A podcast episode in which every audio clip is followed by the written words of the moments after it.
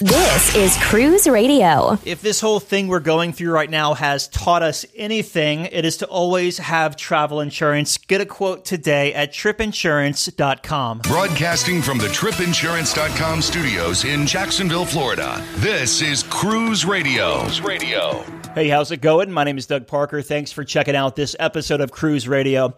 We're going to catch up with Carnival Corporation CEO Arnold Donald today, talk about the return to cruising plans, the relationship they currently have with the CDC, and some other questions regarding the cruise industry shutdown. Sherry Laskin is here with Cruise News and to answer a listener question.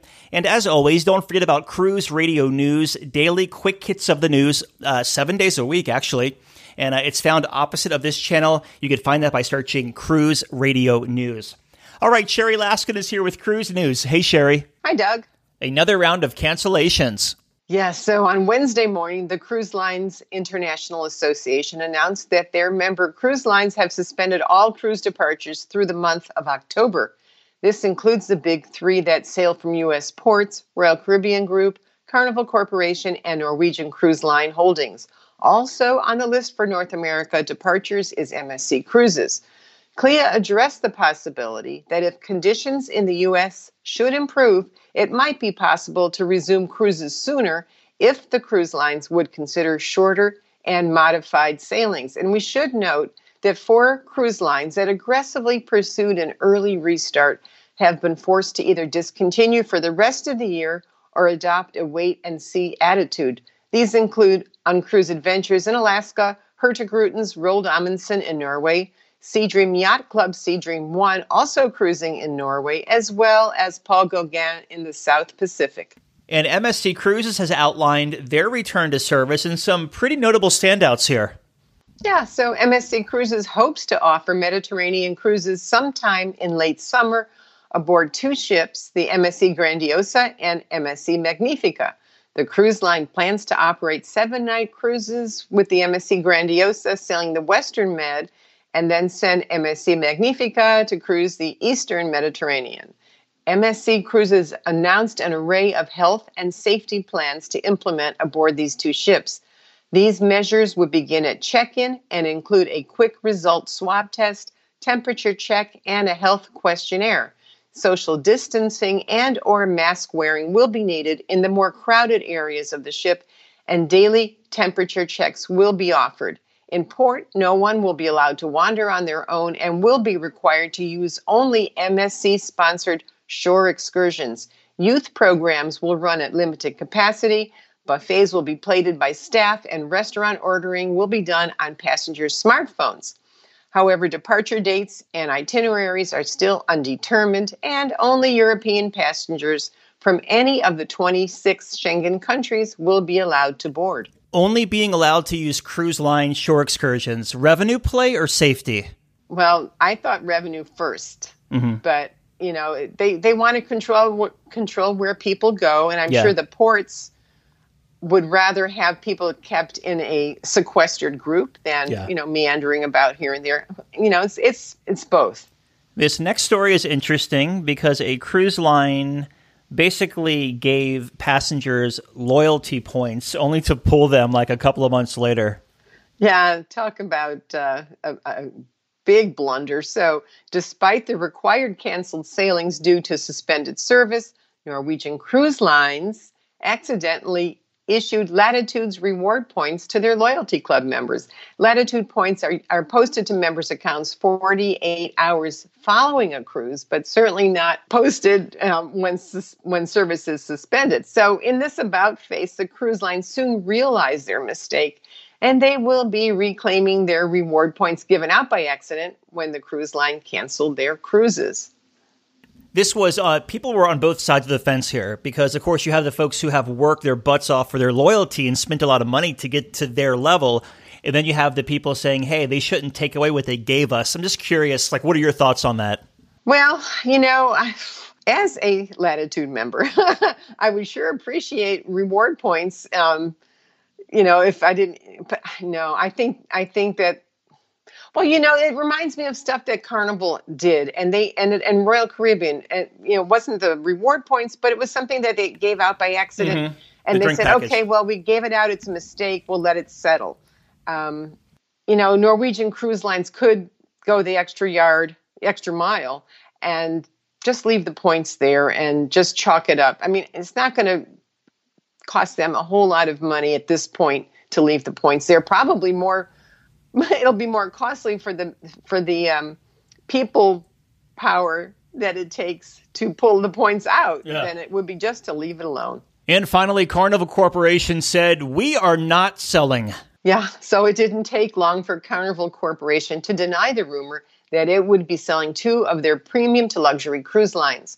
Only one day after the cruise line revealed the name of two additional ships that they planned to sell, the rumor launched that Cunard and Seabourn would also be sold. The rumor mill was buzzing ah, that because these two cruise lines attracted an older and well heeled clientele, their passengers were more apt to cancel for health concerns once cruising resumed. Listener question is from Sally. Email yours to Doug at cruiseradio.net. We are looking for a Port Canaveral hotel with a free shuttle for the cruise port on the beach or an extremely short walk to the beach. And breakfast included would be awesome, but not a deal breaker. Do you know one that marks all of my boxes? Well, hi, Sally. So um, you're going to have a large selection from which to choose. Almost every hotel in Cocoa Beach or Port Canaveral offers a port shuttle. Prices will vary too, uh, depending on the hotel brand, the type of room, and if you book a parking package or just the room and then decide to pay extra for the shuttle. Some hotels will offer an Orlando airport pickup as well as a shuttle to Port Canaveral. Now, if you'd like to be able to walk to the beach in five or 10 minutes, I'd probably recommend staying in a hotel in Cocoa Beach. There's the Courtyard and Hampton Inn right on A1A, as well as La Quinta, which is near the Cocoa Beach Pier. There's also um, a Sheraton Four Points um, right in the heart of, of everything in Cocoa Beach. Um, Hampton and La Quinta offer a complimentary continental breakfast. Now, if you're traveling with a large family or a group, you might prefer Radisson or Homewood Suites in Port Canaveral. The location is not the greatest because they're not on the beach side of A1A, but they do have, you know, the larger suite type rooms, which may be more to your liking. So, whether or not your hotel offers a free shuttle, um, that would depend on the package or the type of room stay that you book. Now, keep in mind that no matter which hotel you choose, whether in Cocoa Beach or Port Canaveral, an Uber or Lyft ride to the port only takes about 10 minutes, and the prices are pretty low, about 10 to $15, depending on the type of vehicle you select. And then about the free breakfasts, keep in mind that when things get back to normal, if you want to call it that, um, continental breakfast, the free ones at hotels, may be limited when cruising finally does begin. It may not be, you know, the the free for all where you can pick everything, make your own upside down waffles and all of that. So um, yeah, there's so many to choose from there, and like I said, almost everyone will offer. Um, a ride to the port. Not all offer a round trip to the port, so you you might want to check on that too when you choose your hotel. I stayed at a Wyndham when I went to Disney a couple of weeks ago. I didn't go to Disney World, but I met some friends at one of the resorts for dinner, and they don't have the breakfast buffet anymore. They have grab and go. So it's like a brown bag basically with an orange juice, a muffin, and a banana. You get it at the front desk and walk out the door. Like even the whole area is shut down at the moment. Yeah, so even when this when cruising resumes, which is why I assume you want to go to Port Canaveral unless you're launching your own boat there. Right. Um, yeah, things things will be different at least for the next year year and a half. We've been talking with Sherry Laskin from cruisemaven.com. Thank you, Sherry. Thanks, Doug. If you have an Amazon Alexa enabled device, ask her to enable the Cruise Radio News skill so you can get daily updates anytime straight from Cruise Radio. A big question we get at Cruise Radio is how do I know if I need trip insurance? Simple answer if you're getting on a plane, taking a road trip, or getting on a cruise ship, you need to have travel insurance. Hey, it's Doug Parker from my friends at tripinsurance.com. Not, not only does tripinsurance.com protect your vacation investment, but it also gives you peace of mind in case anything were to go wrong on your trip. How do they do it? They offer three different types of trip insurance policies good, better, and best, one policy for every vacation budget. But it doesn't just stop there. They're up to 40% lower when you shop around on other comparison sites. Plus, tripinsurance.com offers 24 hour customer support before, during, and after your trip, online claims assistance, and travel alerts to let you know what's going on at your destination. But find out for yourself. Check out tripinsurance.com. Check out our blog, the video page, and interact at cruiseradio.net. Arnold Donald is the CEO of Carnival Corporation, one of the largest cruise companies in the world, most notably Carnival Cruise Line, but also Princess, Holland America, Seabourn, P&O, Cunard, and AIDA. I think I got them all there. He's joining us on the line to answer some questions about the return of the cruise industry, working with the CDC, and of course, retiring cruise ships. Arnold, welcome back to Cruise Radio. Hey, Doug. How are you, buddy? Good, my friend. Thanks for uh, taking a little bit of time to answer some questions for us. I want to start by saying what a great job I thought you did moderating the health summit the other day. I know it wasn't specifically cruise related, but how did the information shared inform your thinking on how things will move forward? Well, Doug, as you know, uh, we've been in dialogue with medical and science experts around the world for several months now um, as we try to inform not only how we restart cruise with um, guests on board, but we have a number of ships out there right now with crew on board to, to man those ships. We've gone to minimum manning. Mm-hmm. And so public health is always in the forefront um, for us. And so, given that, uh, the session that we had, the COVID Science Summit, that I, I co hosted with Gloria from WTTC was really just intended to give people the basic what's known today from some of the you know brightest medical and science minds in the world. So we could all just level set. So it's an ongoing process. How will it inform us? You know obviously a few things came out that um, were affirmed you know that obviously wearing protective uh, masks um, is very important. Washing your hands and you know um, basic hygiene, not touching your face, these very basic kinds of things that everybody can do, you know, can help mitigate mitigate the spread. Mm-hmm. And then there's the um, you know higher level things, you know, such as testing and um, contact tracing and isolation once someone's identified and so on.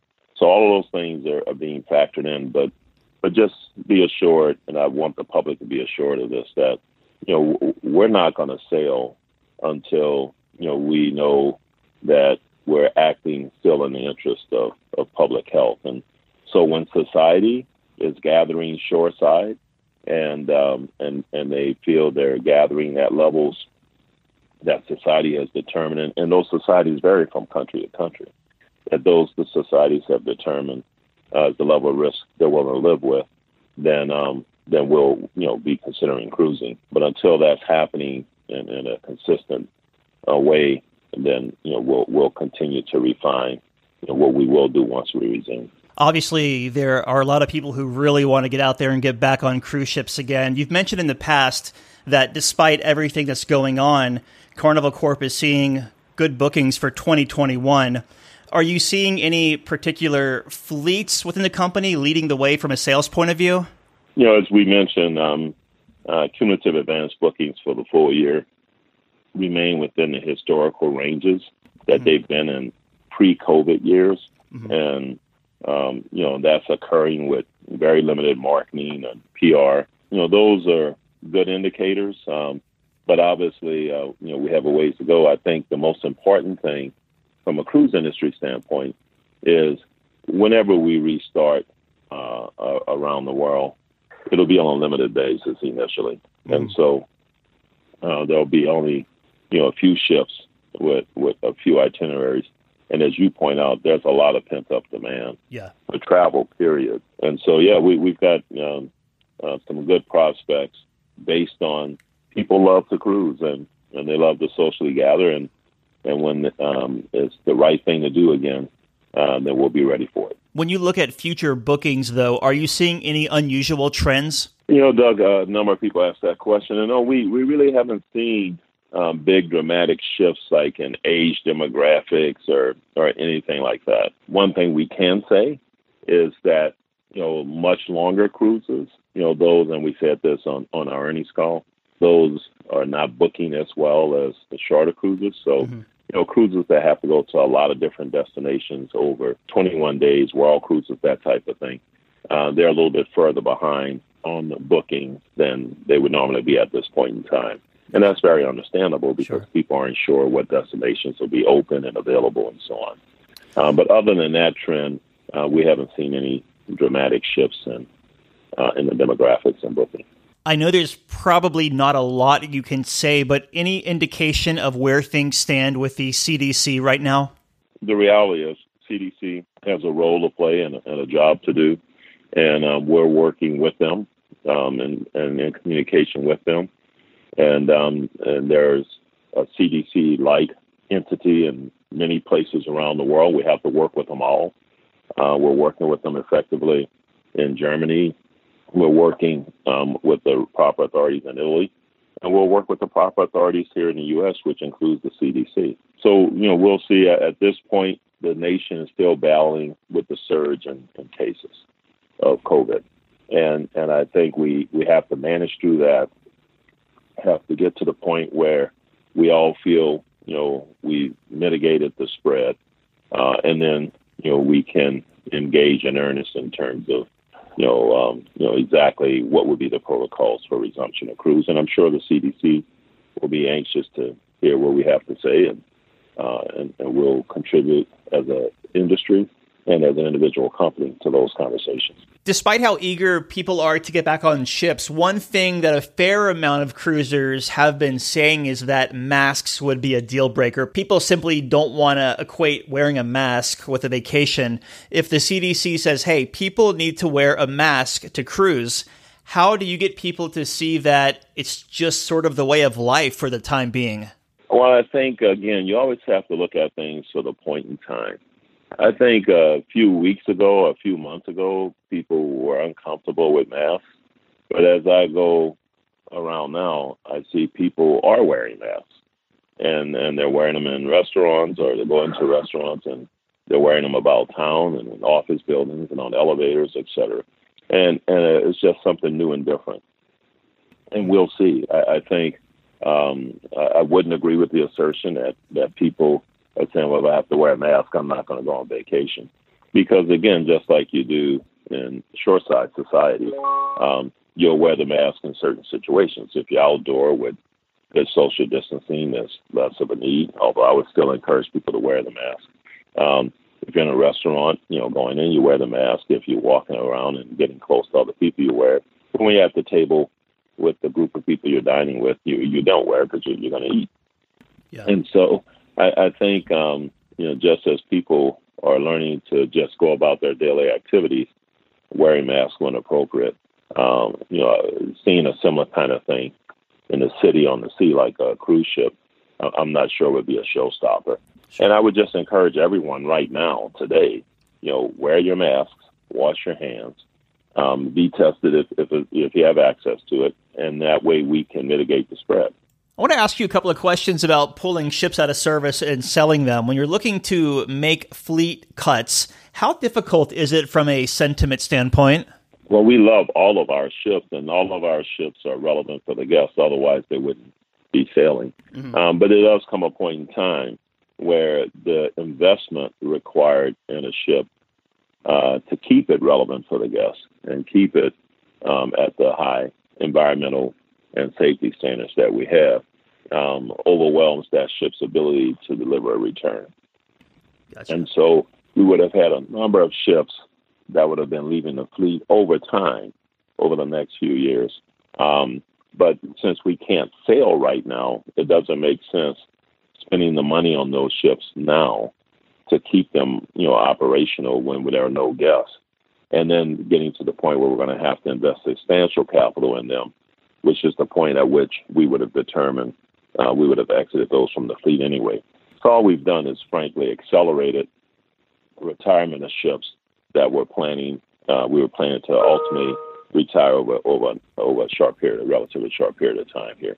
So we've accelerated that to avoid the unnecessary cost mm-hmm. of keeping those ships operational in the short term. And so it is a business decision. But of course, we love all of our ships, and um, even as we retire them, you know, they're always fond memories, and there's keepsakes, and um, you notice we uh, re reroute names, so there's a lot of attachment to the ships. But in the end, it has to be relevant for the guests, and it has to give a return for the shareholders.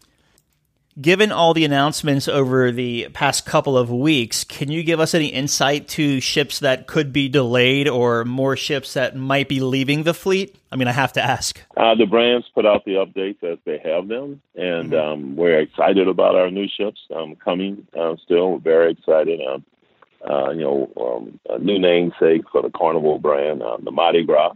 As I mentioned, we, we you know reroute names, and so we'll have a, a new Mardi Gras, which was the original ship in the Carnival fleet. Mm-hmm. Very excited about that ship. Um, one of the features is the roller coaster on top and all that um, on the top deck. But but we're so excited about the new ships because it's, it's always um, rewarding to come up with new ways to deliver to our guests what they resonate with most about a brand.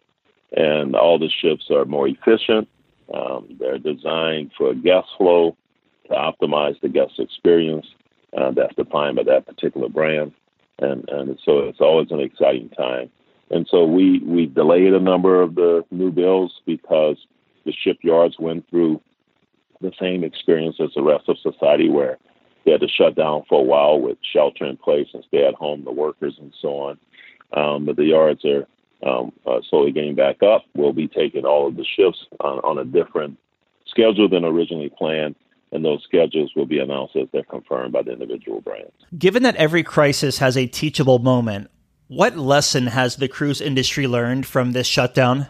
Wow, there are a lot of lessons, but I'll tell you one of the most endearing for me is the incredible outpouring of support, affection, love for our crew members, our shoreside staff, and for our brands that our guests have have emoted. Um, we have just gotten countless um, emails, letters, text messages, you know, voicemails um, in support of our people and in support of our brands. And and I can't thank our, our guests enough for that. So um, it's, it's, just been an incredible thing, very inspiring and, and very emotional. Um, at the same time, um, obviously, the industry for years has dealt with uh, viruses. We go to 700 ports around the world a given year, um, and uh, we've had to deal with everything. You know, Zika, Ebola, SARS, MERS, measles, chickenpox, you name it. And so while we have great standards in place to manage all of that, at the same time, there's always a new thing. And that new thing is different. And so you have to first understand it and learn about it, which the whole world is doing with COVID 19. Mm-hmm. Uh, and then um, you have to make the necessary adjustments to be able to live with it uh, with an appropriate level of risk that, that society is willing to take. And so that learning is a learning that's continuing as we speak. And, um, and, and that's the most important learning right now that, that we need to develop. The What's... other learning is, um, is that things you never thought you could do, you can do. So we um, had to raise a substantial amount of capital, and uh, we were able to do that with nobody in an office. Uh, none of our people were in an office. None of the bankers were in the office. Uh, the people who actually invested in us weren't in offices. And so we did it all virtually. And um, it's pretty amazing if someone had said six months prior to the pandemic that you could raise that level of capital um, in a purely virtual way, nobody would have believed it. And um, uh, and so there's been other things like that. And then the last thing is just the passion and dedication of our people. You know, we had to repatriate over 80,000 crew members in a constantly changing environment where borders were closed or open, closed, open, closed. Airlines um, were, were shut down. We couldn't use them. Um, you'd have people on a charter ready to fly somewhere. You had gotten approval to go. And while they're sitting on the plane, the, the, the rules change in, in the country you were, you were taking them home to. And so we had to literally take our ships, um, a lot of chartered aircraft, uh, in several months to repatriate over 80,000 crew members home. And the amount of dedication on our people's part, those that were being repatriated, but those supporting repatriating those home, it's just been, you know, again, one of the more gratifying experiences uh, that I've had um, throughout my, my career in various industries. It's just been a remarkable thing. Since you run the largest cruise company in the world, what is one thing you would say to someone who might be skeptical to cruise again? First thing I would say is only do what you're comfortable doing. Having said that, be assured that we are not going to sail without um, the public health interest in mind. Look, our highest responsibility, and therefore our top priorities, are compliance, protecting the environment, and the health, safety, and well being of our guests, of um, those in the places we go to, and of course, our family, our carnival family, our shipboard and shoreside personnel. And so be assured, you know, we're, we're not going to do anything knowingly that is not going to serve the interests of public health. Having said that, you have to do what you're comfortable with. We'll have the protocols, look at them, and uh, when the time comes. And um, again, our commitment is to make sure that the risk you take is no greater than the risk you would take doing similar activities shoreside. And if you're not comfortable doing those things shoreside, then you know you, you, you may choose not to cruise as well. But hopefully, to the extent you're comfortable doing you know those activities shoreside, then you'd be very comfortable doing them on a cruise. From a personal level, I have to give it to you, man. I'm sure when you took this job in 2013, you never thought you'd have to cross this bridge. I don't think the world. I don't think the world anticipated a global pandemic. Uh, we've all seen it on in movies and whatnot, yeah. and uh, but the reality of this is is um, something that I don't think anyone could have anticipated. But it is where we are, mm-hmm. and together, um, if we continue to work together uh, as societies, um, you know, we, we will manage through this. And and again, I just want to emphasize to everyone: wear your mask, wash your hands, you know, keep hand sanitizer handy, but soap and water does the trick. And um, don't touch your face as often. And I'm told, on average, we touch our face 24 hour, 24 times an hour. Mm-hmm. And you know, if you're exposed to lots of people, don't don't touch your face that often, and just take the basic precautions. And then if you're if it's available to you and um, affordable, you know, you know, just you know, get tested a lot and uh, and in doing so, and if, and if you do find you have it, isolate yourself, obviously. But if we do that, we can mitigate the spread. And, and I think right now that's the prime directive for society. All we've had a number of countries that have been successful in doing just that, that have mitigated the spread uh, of, of the of COVID 19 mm-hmm. And um, you know, we just need to replicate that and make it consistent around the world, and and we'll all be able to once again um, have a great you know quality of life with appropriate social gatherings. Well, let's end this on a positive note. What's the first destination you'll personally head to when the world opens back up? uh, the first, the destination I'll personally head to. Wow, that's a trick question because it depends which destination becomes open True. early. Uh, right now, I'm I'm a U.S. you know citizen, so technically I can't really even go to Germany to sail on the ship but I'll be on one of our first ships that I'm able to go on wherever it goes because I, I want to experience it firsthand what it's like for the guests, and I want to experience firsthand to just thank our crew and and uh, our staff uh, for the remarkable uh, job they are doing and, and that they've done. We've been speaking with Arnold Donald, CEO of Carnival Corporation. Thank you so much for your time, sir. Hey, thank you, Doug. Really appreciate it, buddy. All right, Dougie, let's see what we got here, buddy. Ba, ba, ba, da, ba, da. Cruise Radio is produced weekly in Jacksonville, Florida. For partnership opportunities, email Doug at cruiseradio.net. Hear Cruise Radio on Spotify, Apple Podcasts, iHeartRadio, the Stitcher Radio Network, Google Play, or at cruiseradio.net. I'm your announcer.